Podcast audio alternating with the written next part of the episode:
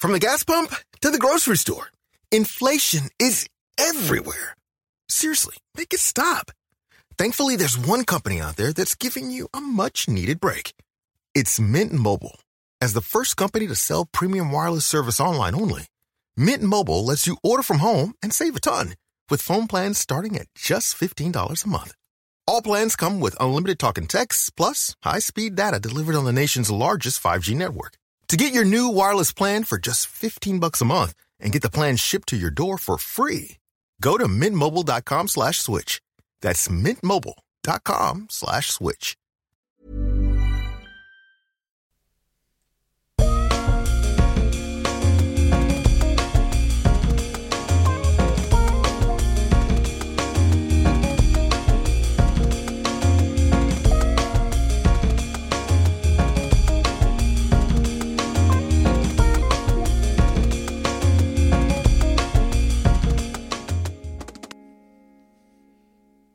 Welcome to Dram Talk. Pour a dram, take a seat, and let's talk whiskey. I'm Brad. And I'm Daniel, and today we're going to be talking about whiskey in pop culture.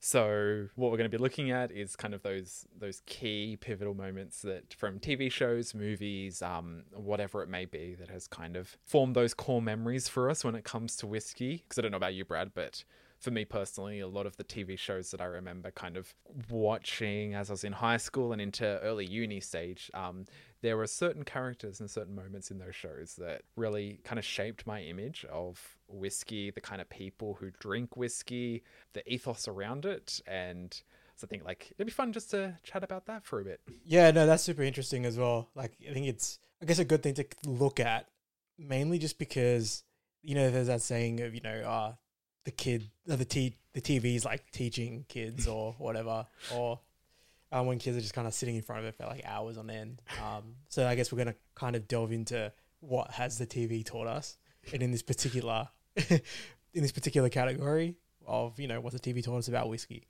Yeah, yeah, absolutely. And um, I mean, I feel like yeah, we should preface this with drink responsibly. And this these stuff I did learn after I was of drinking age. Yeah, same. yeah, absolutely not before then. no, no, not before that. Not a second before that. Not not the the minute before I turned eighteen was not thinking about alcohol, and then I was like, you know what? Oh, this whole world's opened up. Brand new as of this moment. so, what's in your glass? What are you starting off with tonight, Brad? So for me, it's a dram that I know I initially really, really loved. And the more I've gone back to it, like I still enjoy it, but it's starting to develop flaws. And I think that's maybe just coming from exposure to more whiskey, as well as just, I guess, refining my palate now as well. And that's the Glen Grant 15, the uh, batch strength edition. And again, we know we've spoken about this before, like batch strength. What is batch strength? You know, everyone has different words and different meanings for the same thing. So is batch strength cask strength? I don't know, maybe. but yeah, I, I remember when we first looked at this whiskey, you know, three years ago now, it was, I don't know, one that I really, really enjoyed. And I think you really enjoyed it as well in the sense of, and it could have just been the circumstances we had it in as well. Because we both kind of described it, if I recall, like as a very good summer dram. And I'm pretty sure we had it when it was like really hot as well. So it was just kind of one of right place, right time Yeah. for it to just be really looked at super favorably. But yeah, no, it's I think it's still a good whiskey, but for more I'd say experienced drinkers and if you've really explored the world of whiskey, yeah, you might be kind of on that other end where uh, you start to see some flaws kind of show up in the whiskey. yeah. Yeah, and what about you? I think I've almost gone the opposite to you. So I've got the Talisker Port Ruighe, which it's Talisker aged in port cask or finished in port casks. And I remember the neck pour of this. I was not a fan. There was there was some it was either some weird funk or maybe it was just like a very strong um, port influence initially that I was like, where's the Talisker here? Like I was like, I was not a fan of it, but then like I revisited it a couple weeks later, and I was like, oh, this is not what I remembered. And then um, I feel like every time I've had a dram of this, which has only been like three or four times since the bottle's been opened, I found I have enjoyed it a little bit more. So let's see if that that trajectory upwards continues. But that is what I will be drinking today. Yeah, um, funny on that as well. When you say about like the port note wasn't one that you really enjoyed. Thinking back to it, was it similar? I guess neck pour wise to the Dalmore Twelve port reserve that we had, where that was just, I guess, so left of field of what we were expecting from like a Yeah. port cask, because we've had other port casks that we really enjoy, where Mm-hmm. and that one was the first one where it was kind of, you've we've gone in expecting to like it, and it was not like in our wheelhouse at all. Yeah, I think this one may have been more um how the port and the light peatedness of Talisker was playing as well as the maritime character. Like I feel like they were all just mixing into something I hadn't experienced before. Yeah. And I think it was definitely something that actually needed to open up a little bit, needed a little bit of oxidation to happen because just to really like I don't know, allow the different flavors to harmonize. Um, Yeah. Without, without going too like abstract in talking about it, like I just feel like it was it didn't really make sense when I first tried Yeah, it, and it's yeah. starting to make a bit more sense to me now as it yeah changes and settles. I guess if that's Yeah, no, no, that's good. That's good. it's like one of those as well where it's like looking at the bottle, it has all the ingredients in your mind for you to really enjoy it. And then when it doesn't, you're kind of like, what have I done? And I think port's been the cask type that I've found the biggest kind of discrepancy with, where it's I have really good highs, but then there are like really low lows. so um, I always, I guess, teeter to a port cask finished whiskey with a l- little bit of caution now, just Yep. because of that. Like I feel like I haven't found a good middle ground. It's Mhm. always either been a really good high or a really low low. Um, and I mean, my most recent really good high was that Paul John port cask Oh yeah, and that, one that, was like exceptional like from neck pour all the way through um Mhm. that i've been enjoying it like nonstop um but yeah that was yeah that was just thinking like yeah just that particular cask type just is so weird for me Yeah, I do agree with you there. All right. On to today's topic. So the way I thought we could work this out, Brad, is I'll I'll, I'll name. I'm going to start with TV shows, um, mainly because I feel like that was just the most formative pop culture whiskey integration that I found. I'll name the show. You give me a character. I'll tell you if that's who I'm thinking of, and then we can just chat a little bit more about it. The whiskeys they drink, memorable quotes yeah and yeah, how that has shaped our experiences. So I'll start with what I think is probably the most obvious one, and I think like there's really no way for you to get this one wrong, but Parks and Recreation. yeah yeah uh you know nick offerman or ron swanson Yeah. with his love of uh lagavulin Lagavulin 16, yes. I think Yeah. that's the one that's appeared constantly throughout it. He has always expressed a love of whiskey, but it was that bottle, that distillery, that really um, shone through the show. Yeah, yeah, and I think my my favorite moment of the show is when Leslie gets him like as a ticket to go Yeah. to Scotland, and he's just kind of like having that moment, you know, that we've both had, like Mm-hmm. when we went to Scotland. So then it's kind of one that you resonate with a little bit, where you're Yeah. like, yeah, like I I felt those feelings, so I know what you're experiencing and what you're going through. So that was a really good moment to kind of see on screen. Yeah, and I'll insert the quote here, but um, because I'm not, it's too long to read out. But it was just something that I found Ron saying that was quite funny. That was like both quintessential American, and they're like hatred, maybe a strong word of Europe, Yeah, um, but also their co- almost contradictory love of whiskey. So um, yeah, I'll put that in here. All my life, I have avoided Europe and its multitudes of terribleness. But it turns out, much to my surprise, there is actually one place in Europe that is worth seeing.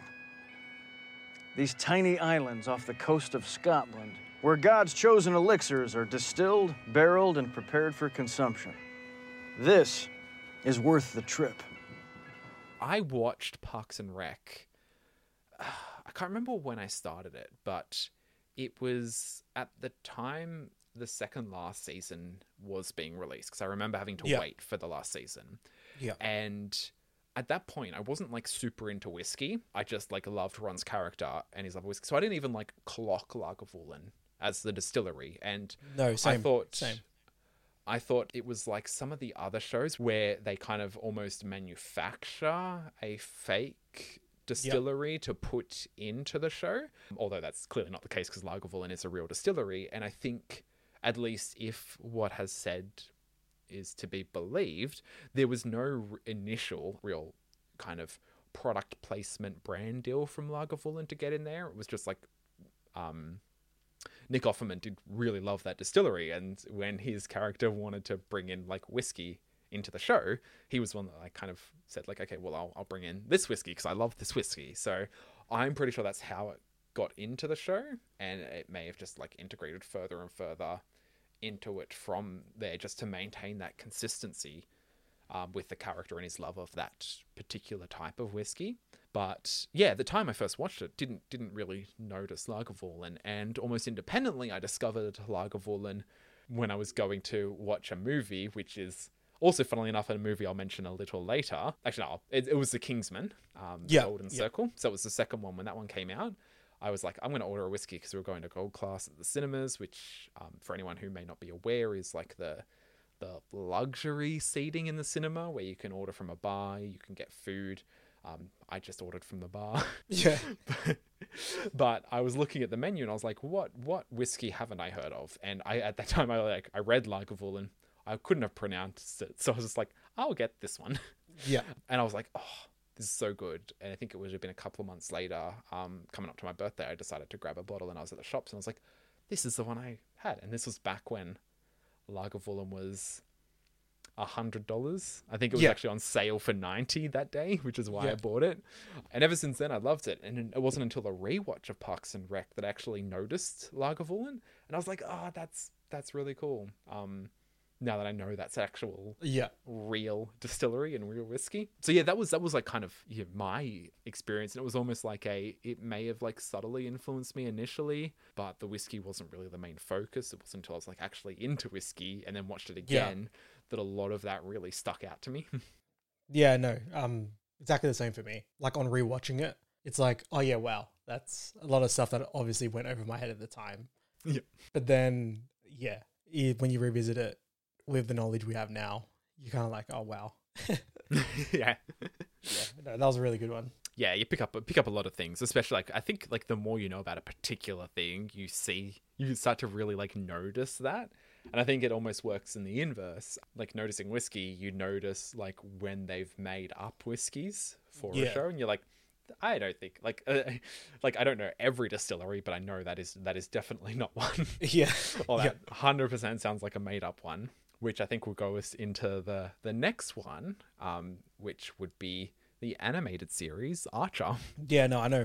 I know this one. It would be Archer and it would be the Glengoolie. But before we go back to the States, Archer, I am not driving to Scotland with a kidnapped MI5 agent in the back just to visit a stupid distillery. it's not stupid, Lana. It's Glengoolie for the best of times. Glengoolie. yeah. Yeah. that one's just. I think the first time it gets mentioned is I think it's the episode where either Archer and Lana are going to get back together, and Archer has the Glengoolie blue bottle from Cyril's desk. And he's Cyril's drinking desk, it, yeah, and that's Cyril's like, that was, I was saving that for like, yeah. He's like, that was from my father, and I was saving it for a special occasion. And Archer was like, Yeah. yeah, well, let's drink it. Holy shit, really? Glengoolie Blue? Yeah, and it's 300 a bottle. I which I haven't even tasted yet. Because I was saving it for a special occasion. You are such an asshole. Wait, really? Yes, really. That was a gift to my grandfather from Frank Sinatra. Well, then I feel even worse because I'm probably gonna puke it up in about five, one minutes. And I, I'm fairly confident Glengoolie is kind of like fashioned to be after Johnnie Walker, obviously, right? I thought it was Glenfiddich. oh, it might be Glenfiddich. Because at least my my memory of it, I haven't seen it recently. I'm pretty sure it's like a, at least some kind of triangular bottle. Yeah, I can't remember as well. I think it might, maybe it could be like a, a combination of the two. Because it's like yeah. yeah. like Glengoolie blue, and then like Johnnie Walker blue, Johnny being Walker like the blue. premium, like Johnny mm. Walker. So I don't know. Maybe it's like a combination of the two. Nah, that that makes sense. Yeah. Yeah, but no, that was yeah, that one was pretty pretty. And I think I started and like I did start watching Archer you know when I was of drinking age. So then it's like the drinking references are a bit more like, "Ha, Uh-huh. I've tried that or I've had that spirit before." Because like if you haven't watched Archer, there he consumes a lot of alcohol. yeah. like, so, and it's like it's not just like a specific type of alcohol. It's like everything. Yeah. Yeah. can't remember when it started to come out. Like maybe it was released like after we were of drinking age, but I do remember watching it kind of being at that age where while the character is kind of over the top and exaggerated, there is like an element of like relatableness underneath it. You're like, it's like oh, yes. it's like who James Bond should have been. yeah, yeah. like the unglamorized one. Yeah, it's like the realistic version of James Realistic Bond. version, Like no one's that suave and charming. yeah. Because he is still kind of like a mummy's boy. yeah, But man, that is like a- again, this is kind of like where I want to talk about these because some of these are just such formative shows where I was watching them and like I just remember absolutely loving them. Um, and it's for for a lot of these smaller things, and I think for now, like given the love of whiskey, watching them back, it's like this is just one element that I just enjoy a little Yeah. bit more, especially when it's kind of made fun of as well yeah, like because i mean like while while we talk about a lot of these things we, we kind of use the pod as a space to kind of share ideas and work through different things. And we we try things we've heard from the community. Some of those things we drop some of those we carry onwards some of them we change around just around like what whiskies we buy how we drink them what ones to look at what to look into what to avoid. But I think there is a certain level of like we we, we don't take it too seriously, and No. I like some of the how some of the um, shows and characters they do turn it around and make fun of it a little bit as well. And a perfect example that I th- can think of when it comes to this would be uh, the show Community. yeah. That'd be like so- uh, Jeff and then Macallan. yeah, yeah, yeah, Jeff Winger with Macallan, yeah, and the the the I guess like the one of the while he orders and drinks Macallan kind of throughout the series, one of the more um, memorable scenes for me is when they go to the bar for Troy's birthday and he orders a Macallan and he's talking to and they're like him and Britta are talking to Troy about what drink he should order when he turns when he's t- able to turn 21 because this is the eve Yeah. of his birthday um, and Jess talking to him about whiskey and he's like order like he's saying like oh yeah two drops of spring water to bring out the flavors and then Britta's like is there a guidebook for poser drinking at whatever bar they're arguing about With an aged scotch, never use ice. Never use ice. Got it. Why? Destroys it. At most, what you want, two drops of spring water. Activates the flavor. Good Lord, do they have the rules to high maintenance poser drinking on the wall at L Street? Do they? Poser drinking? Hey, Miss Vodka need four olives. What's that called? The too cool to care teeny? Is it? I bet the forced starkness of that drink order turns a lot of horn-rimmed heads at the red door. I can't wait to understand these arguments. it's just like one of those things it's so funny because like jeff uh, to to the almost the same degree as archer he's like the the charismatic suave character but at the same time had that massive fall from grace and is in a community college so he takes Yeah. sometimes takes himself too seriously which is kind of the joke at some of the points Yeah.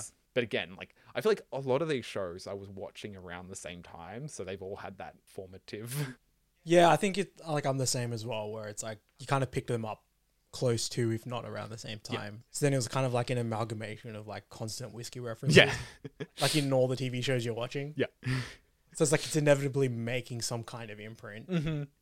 like on your subconscious, until you and you don't realize it until you're in Scotland visiting distilleries. So yeah, yeah. And you're like, something something striking me about the name of this whiskey, and then you're like look back, you're like, oh, it's because it's in a show. Product Yeah. placement does work, even when it's unintentional. Although yeah, I know Macallan probably do a lot of work getting. I was gonna say I'm like they're probably the masters of yeah, product placement like and i know there was a probably like a really a really significant like moment in like movie history where it's like almost like any bottle of whiskey on either like a desk or like in a like lawyer's office like on the little bar cart it was like a macallan bottle. And it's like you don't pick up on those things but it's like when you watch movies now and you kind of see it you're like yeah no that's a bottle of macallan. Because like a bottle of macallan is like really iconic mm-hmm. in itself. It almost looks like it's a tuxedo Yeah. almost. You know it's got like a really, she's got a really nice bottle shape, and then on top of that they've got like a little triangle impressed, Mhm. like kind of like on the top as well. So it's like a super iconic shape, and then now when you see it, you're like, yeah, Macallan knew what they were doing, like positioning themselves as like this really premium whiskey, and then just being kind of like not necessarily shoved in your face, Yeah. but just kind of like in the background. It's like you still like notice it.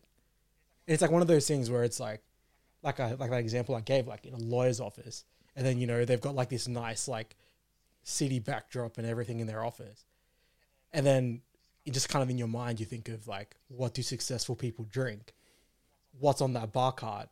It's that bottle. So then when you go to the shop and you're like, if I'm a successful person, this is what should be like on my shelf or on my bar cart as well. Yeah, it plays at so many levels because you know what, it's it's both subconsciously, maybe subconsciously building Yeah. that um, association, Mhm. but it's also kind of developing that familiarity in you. So you may again be subconscious to it. So you'll be going to the, the bottle shop, looking at all the different whiskeys, like which ones do I want to buy, and then the Macallan maybe co- catches your attention. One because of that, like like the per- how it permeates maybe a lot of the things you've been watching and seeing and so there's that familiarity so you're a little bit more inclined to kind of Yeah. pay a bit more attention to that one and then you maybe start to make that those associations where you're like "Oh, this is the whiskey that that lawyers and that successful people drink so maybe I'll maybe I will jump in on it Yeah, because then yeah, the the obvious correlation to that is, well, it must be good. Yeah. if successful people successful people drink it, it must be good. So yeah, it's just one of those things. And Macallan do the great thing as well, like you know, um, strength wise, typically around the 40 43 percent. So uh, they they know what they're Oh, doing. Everything's really well manu- manufactured and really tailored towards being something that's approachable but still delivers and packs a lot of flavor. They know what they're doing. Yeah. It's been years in the making. Yeah, and then I mean, I guess like making a slight turn from a very, you know, specific whiskey and conscious efforts to do placement. Let's go to a made-up whiskey. So you don't have to actually guess the whiskey, and there are quite a few characters I think you could associate. But um, I think How I Met Your Mother was also another show that I thought whiskey played a significant part in certain um, ways of displaying particular like aspects of the characters. So, does anyone stand out to you from that show? yeah. Um. Number one, obviously Barney Stinson. Yeah. Then uh, Robin. yeah. So Robin was the one that I yeah. think like while Bar- like I think Barney kind of more fits that cookie cutter idea of a whiskey drinker, someone who's walking around in a suit, has a fancy office. Most likely would have a bottle of Macallan on their desk, but in this show they actually um use a made up whiskey called Glen McKenna. Um, Yeah, I think which- it was a play yeah. off. Um, I can't remember his name. McKenna was one of the writers of the show who also worked on American Dad. Um, so it was like a homage to him combining Glenn with his surname. But yeah, Robin was the character I think like stood out to me more as the um, quintessential whiskey drinker of that show. Yeah. I know, like I know we kind of go against this fallacy, but she there was like a quote from her where she says like um I like a scotch that's old enough to order its own scotch. Yeah. and I'm like, that's just like a great quote. Like, while we know like the age of whiskey is kind of moving to the back of the line in terms of like quality and desirable traits of a whiskey. Um, it's just it's just such a great show eh, and a great quote that I think is also maybe something that has shaped that initial impression of the age of whiskey is a good indication of quality and Yeah. people in the know would order older whiskies. Yeah, that that's funny as well that you mentioned that because I I think the one moment like rewatching How I Met Your Mother that kind of stood out to me was they break like it's Robin and Lee they break the bottle of thirty year old Glen McKenna. Oh, yeah, yep. and then they just replace it with like cheap alcohol, and then they put like chocolate syrup and like other random shit in it, and then I think whenever when Ted goes and drinks the bottle, he he's just like this is Yeah. amazing. like he can't like he can't tell the difference, and then it's kind of like poking fun at that idea as well, where it's like it's like all just in your brain, like Mm-hmm. what you're expecting to experience from whiskey. Look at that color. It's almost chocolatey in its richness. The reddish hue. Something that looks sort of clumpy. Oh, yeah, I, I read about that. Isn't the Highland region known for its clumps? Thanks, Lily. I'm very aware of the Highland clumps. You know what? I think I'm gonna sneak a taste. What?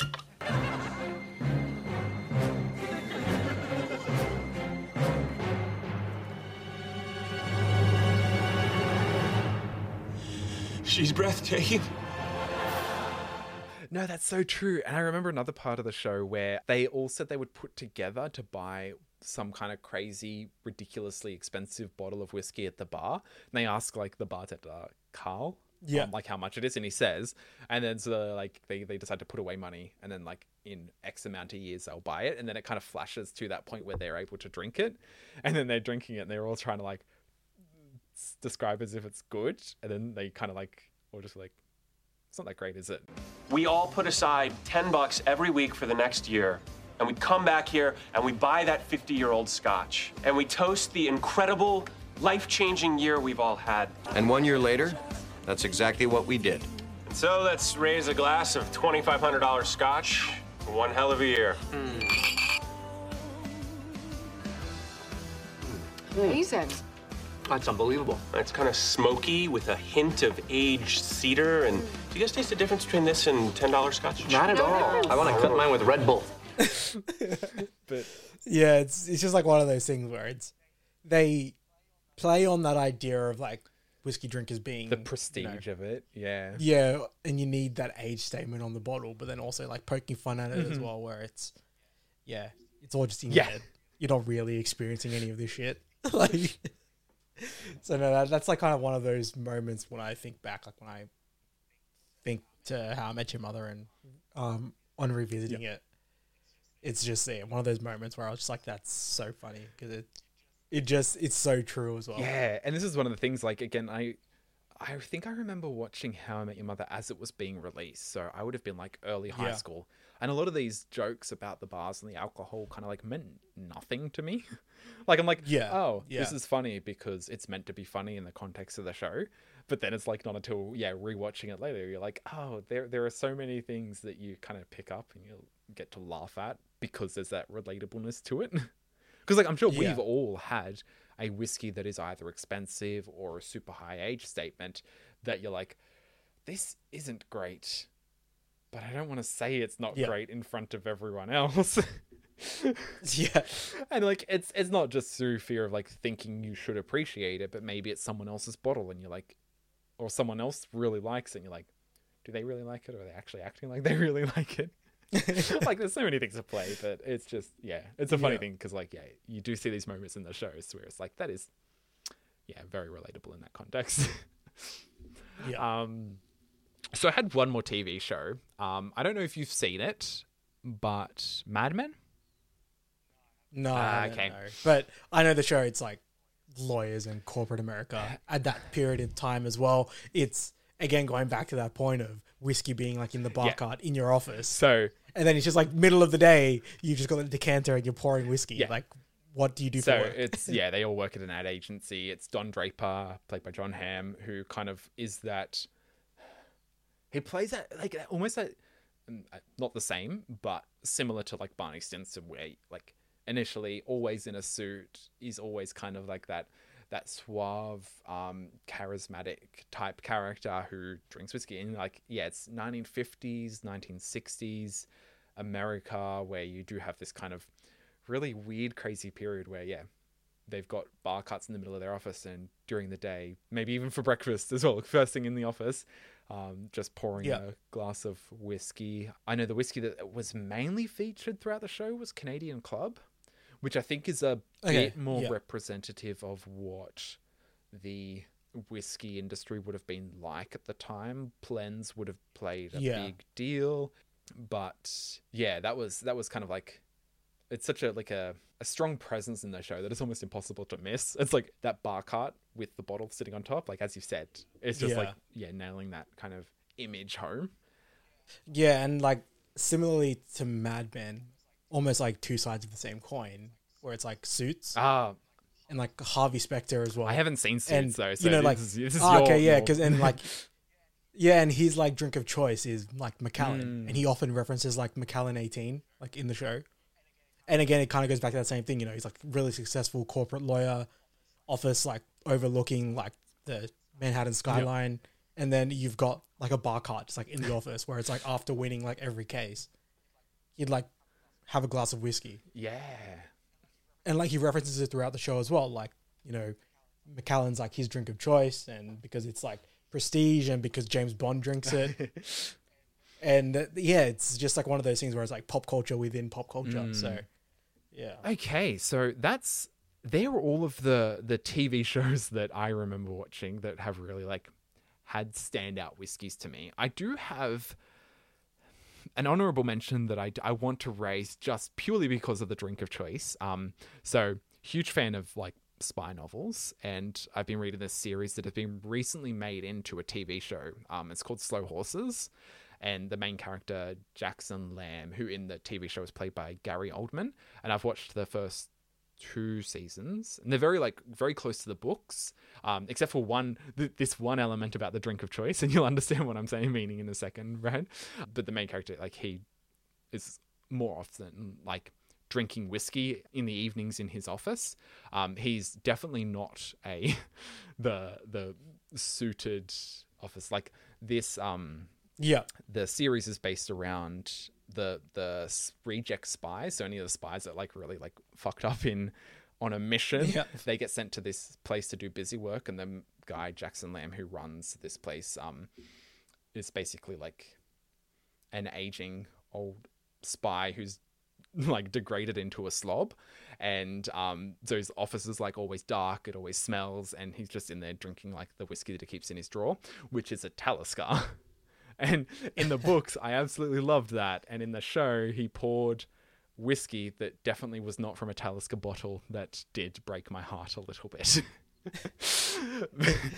Oh, so that's yeah that's, that's my honorable mention i don't know if there's anything else that stands out to you I was gonna say, you- I was gonna say it must be cheaper to type the word and reference a word than reference a Yeah, yeah.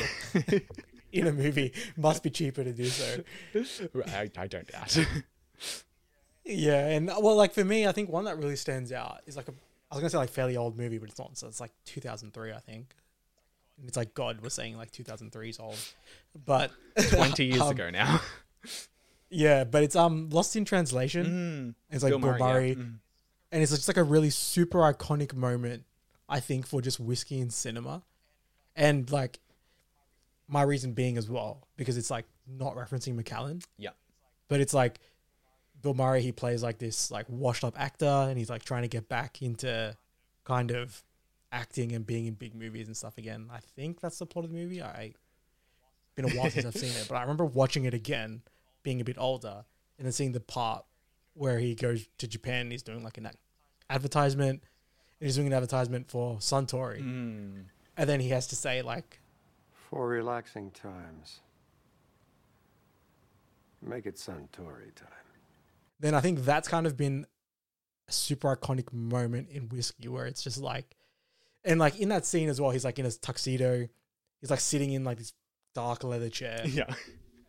and then he's got like the rocks glass, and he's like yeah drinking a, glass of Suntory, and I think it kind of, I don't know, maybe even helped usher in that kind of age of like, what's Japan doing with mm. whiskey, and Suntory starting to like make a name for themselves like in the industry, that yeah they're producing quality with spirit, and then that kind of bleeds into you know what's happening with Yamazaki and Hakushu and the fact that you can't get a bottle for less than three hundred dollars yep. now.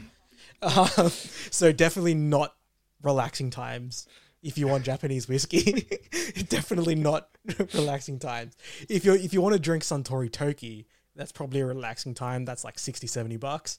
But if you want any other Japanese whiskey, you're not having a relaxing time. I can tell you that.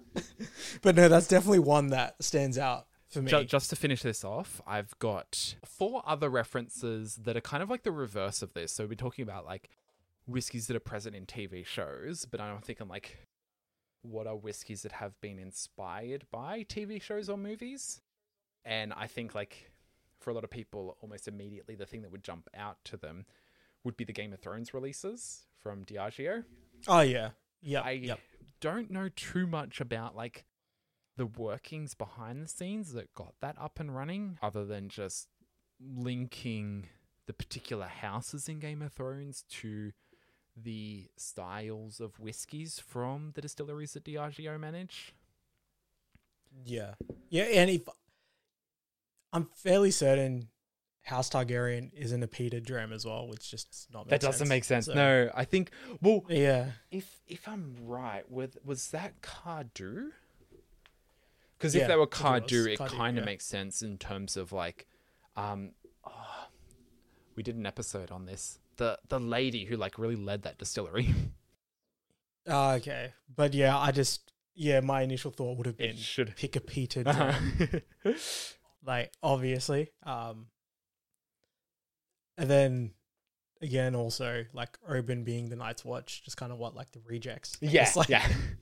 off to the side. I was like, what's going on? I was like, what is going on?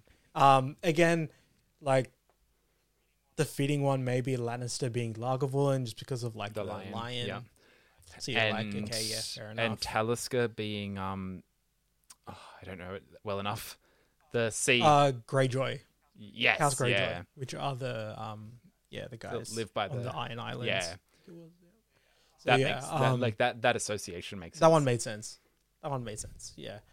Um, and like they have lots of references like to the Greyjoys, like briny and like salty. Yeah. like, da, da, da. So it, it really made sense that one. So like they did good on some, and then others was like, nah. So I Eli- don't know. Elizabeth Cumming was the um the daughter-in-law Yeah. of the founders that, that rebuilt the distillery in 1885. Um, so that's I think like Yeah, after it burned down, wasn't it? Yeah. Yeah, like it burned down and it like came from the ashes. Yeah, like I get it, but like, but that's like it's a flavor profiles here, guys. Yeah. Come on, like like just he doesn't a, make a history that may not be well that well known to people Yeah. who aren't interested so much in the history of distilleries. Um, the the link may be Yeah, kind of yeah. obscure, but the fact they do have that link, I think, was cool. Again, for like whiskey nerds, Yeah. you're like, oh, that's really cool. So like up our wheelhouse, but then you kind of think of like who was this kind of catered to, Mhm. and it's probably like fans of the show.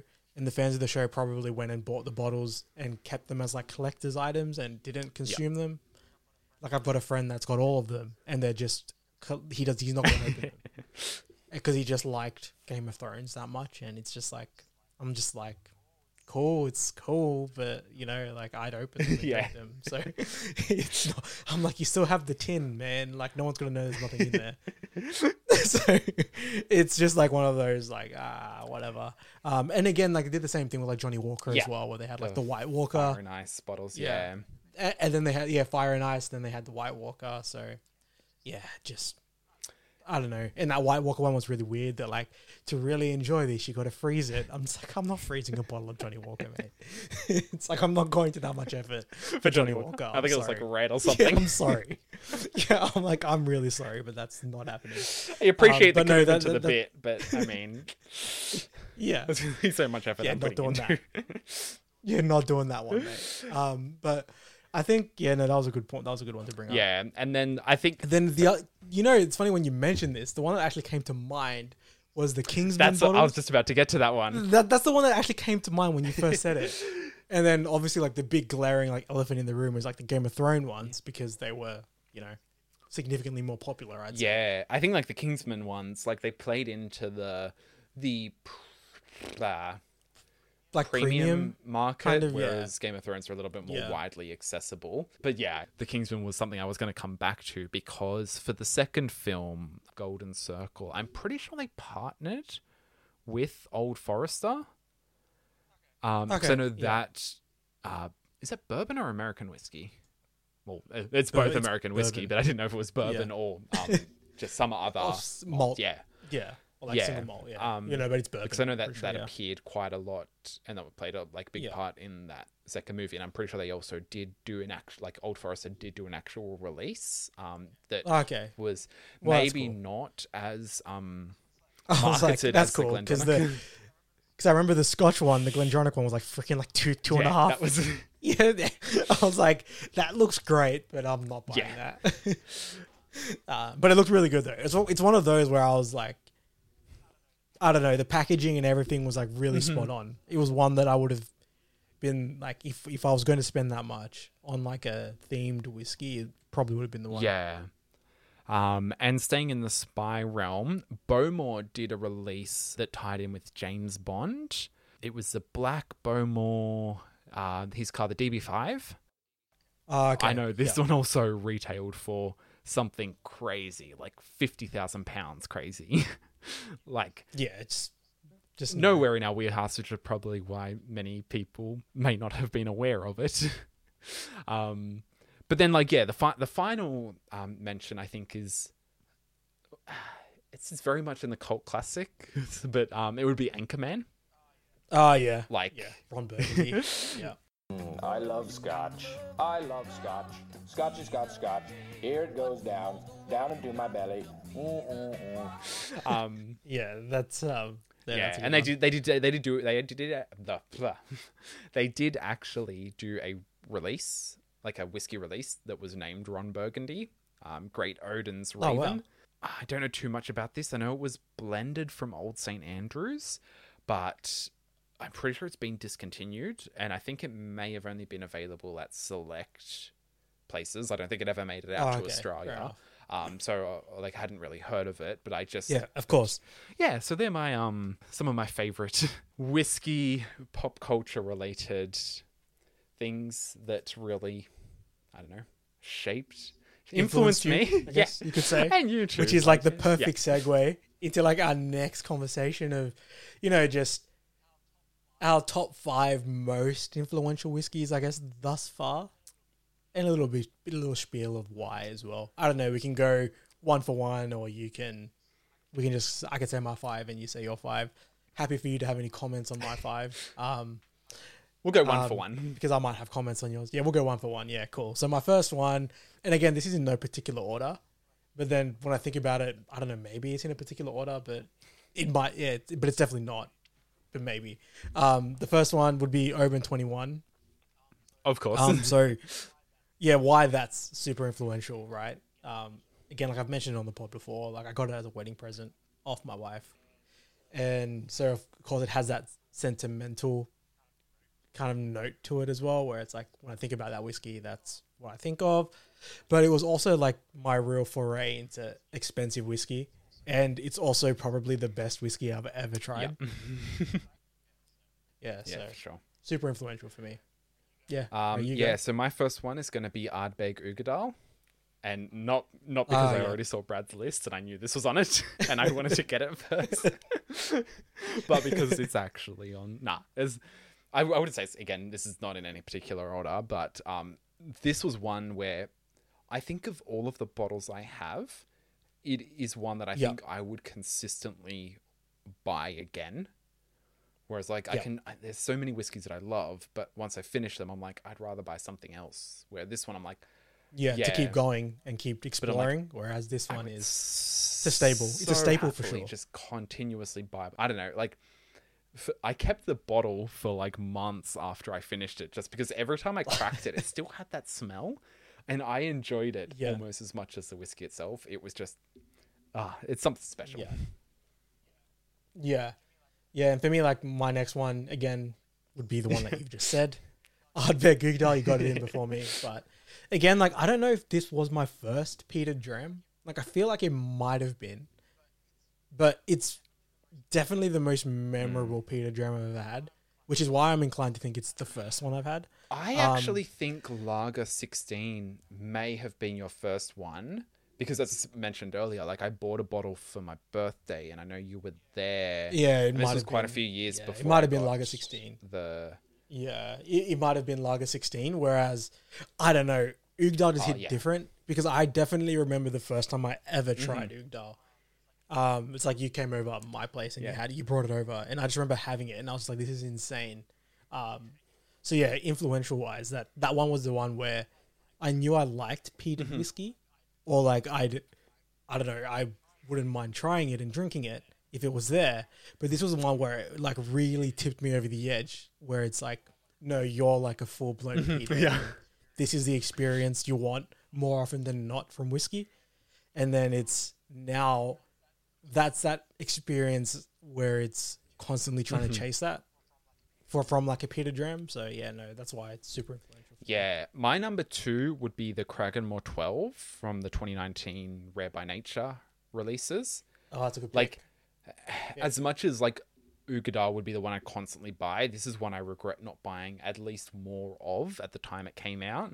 Did yeah, this this is one I I definitely regret not buying because this bottle is a. yeah, and for, for Yeah. anyone who's um, maybe not heard the backstory to this, I think we've spoken about it recently as well. But um, there was a drought in Skye, so Talisker had some lightly peated barley that they couldn't distill, so they sent it off like because it's Diageo. They just moved it around, sent it off to Cragganmore, and they had like a small batch, uh, like for three to four months. They were just like making kind of like a lightly peated version of Cragganmore, and oh, it's it's exceptional. Yeah, yeah, it's so good, so so good. Um, and number three for me, um, again, one you've heard endless amount of times on the pod, but Oban fourteen, one of the first drams I've ever had. Definitely not the first. I think I'm pretty sure the first dram I ever had was um, Highland Park ten. Ah, yeah. which would have like that that kind of like tipped me into like the whole world of Scotch. But this was the one that I guess started the whole exploration into Scotch even Mhm. more. And this was the one that I was really like. Whereas like those first other drams were more, oh, okay, like whiskey is actually pretty good, and I, I wouldn't mind having a dram every now and again.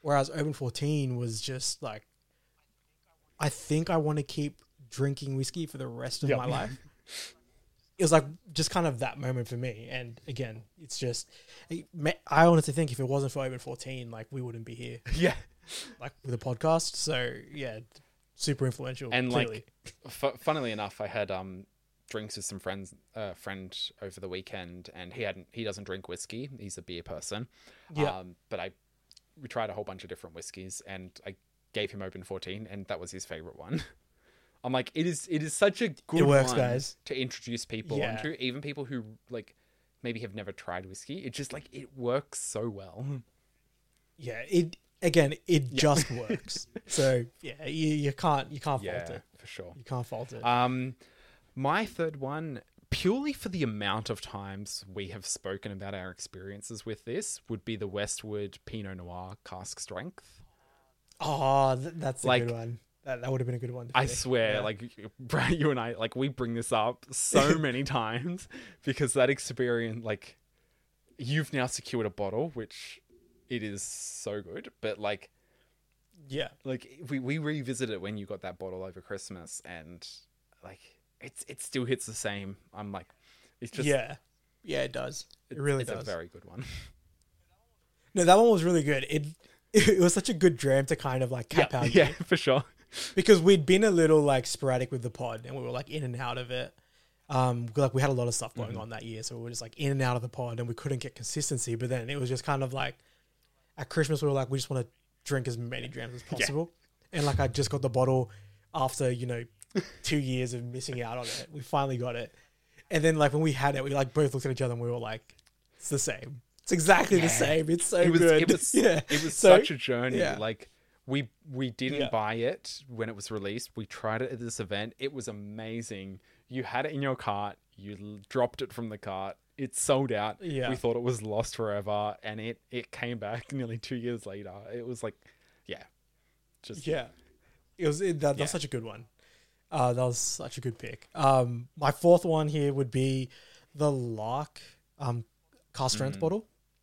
Yeah. So this one here, I chose this because this is probably that Aussie whiskey that I had where it was just kind of like, okay, I need to start taking it a lot more seriously. And I need to start paying a lot more attention to what's going on, like in my own backyard, as opposed to just going to Scotch constantly or going to bourbon. So this one was the one that was just like, okay, yeah, look ar- look what's around you and start paying attention to that because there's some really good stuff that you're missing out on. And yeah, Lark cask strength. If you haven't tried it, I don't know, it's pretty damn good. Um, yeah. So my number, what are we up to? Four. Um, Four would be Yeah. Talisker eighteen. Like yeah, that's a good one. It's I love really. Talisker. I've loved the Talisker 10. Like, I think that's the one that I've probably bought the most bottles of. And Yeah. just being able to get the 18 and try it, it was like, like, a, yeah, I mean, like, again, it's, it's eight years older, but it was a grown up version of the 10. It was just like, it was a lot more refined. It knew what it was doing. It carried a lot more complexity. And I was just like, mm, yeah, so chuffed Yeah. with that one. Yeah, the 18, 18 is really, really good. And it's like one of those other moments as well where it's age statement isn't everything, but when you get an aged whiskey that imparts some really good notes and flavor and characteristics into a whiskey, you can really tell. And that's one of those bottles where you can really tell that the age has done its part and done its job to making a more complex and a more flavorful whiskey. So yeah, really good pick. Um, my last one here, probably a bit not more so a positive influence, but it was like one that you could you could kind of say.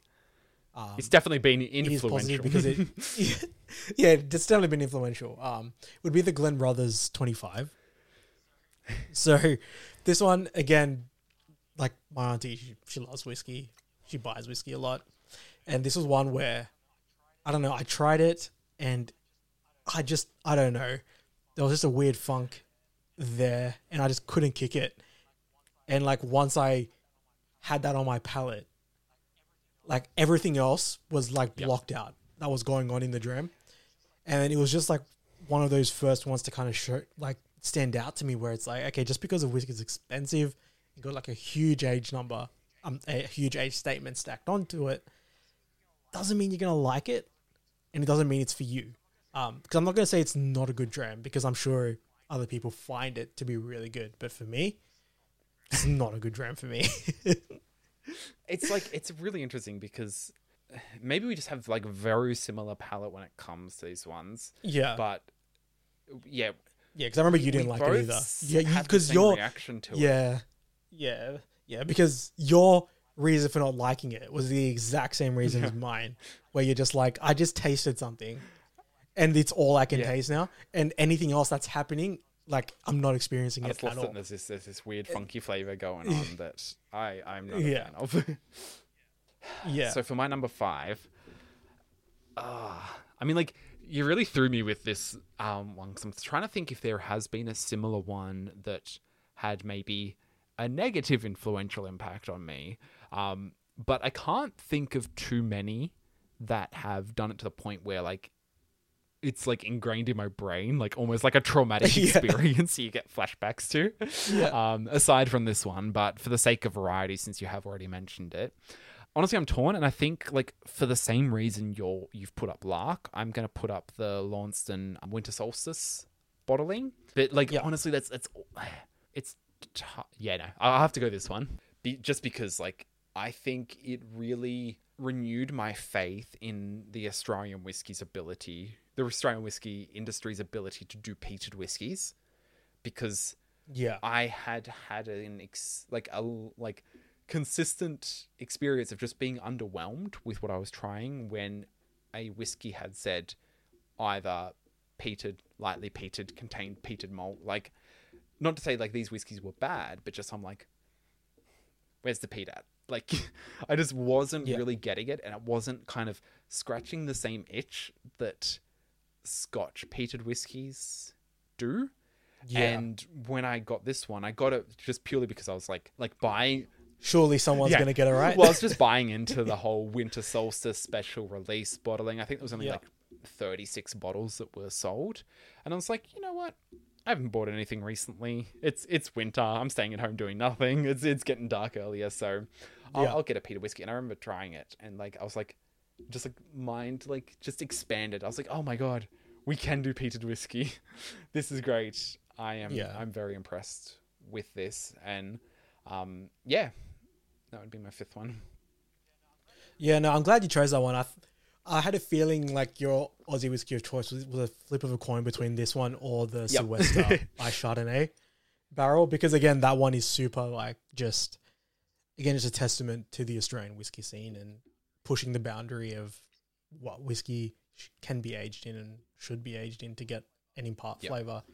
So yeah, two that I was thinking, all right, which one are you going to choose? Even up sure. until I said it, it was a, it was still a flip of the coin. I was going back and forth in my head just because I'm like, they just both, like, almost have the the same.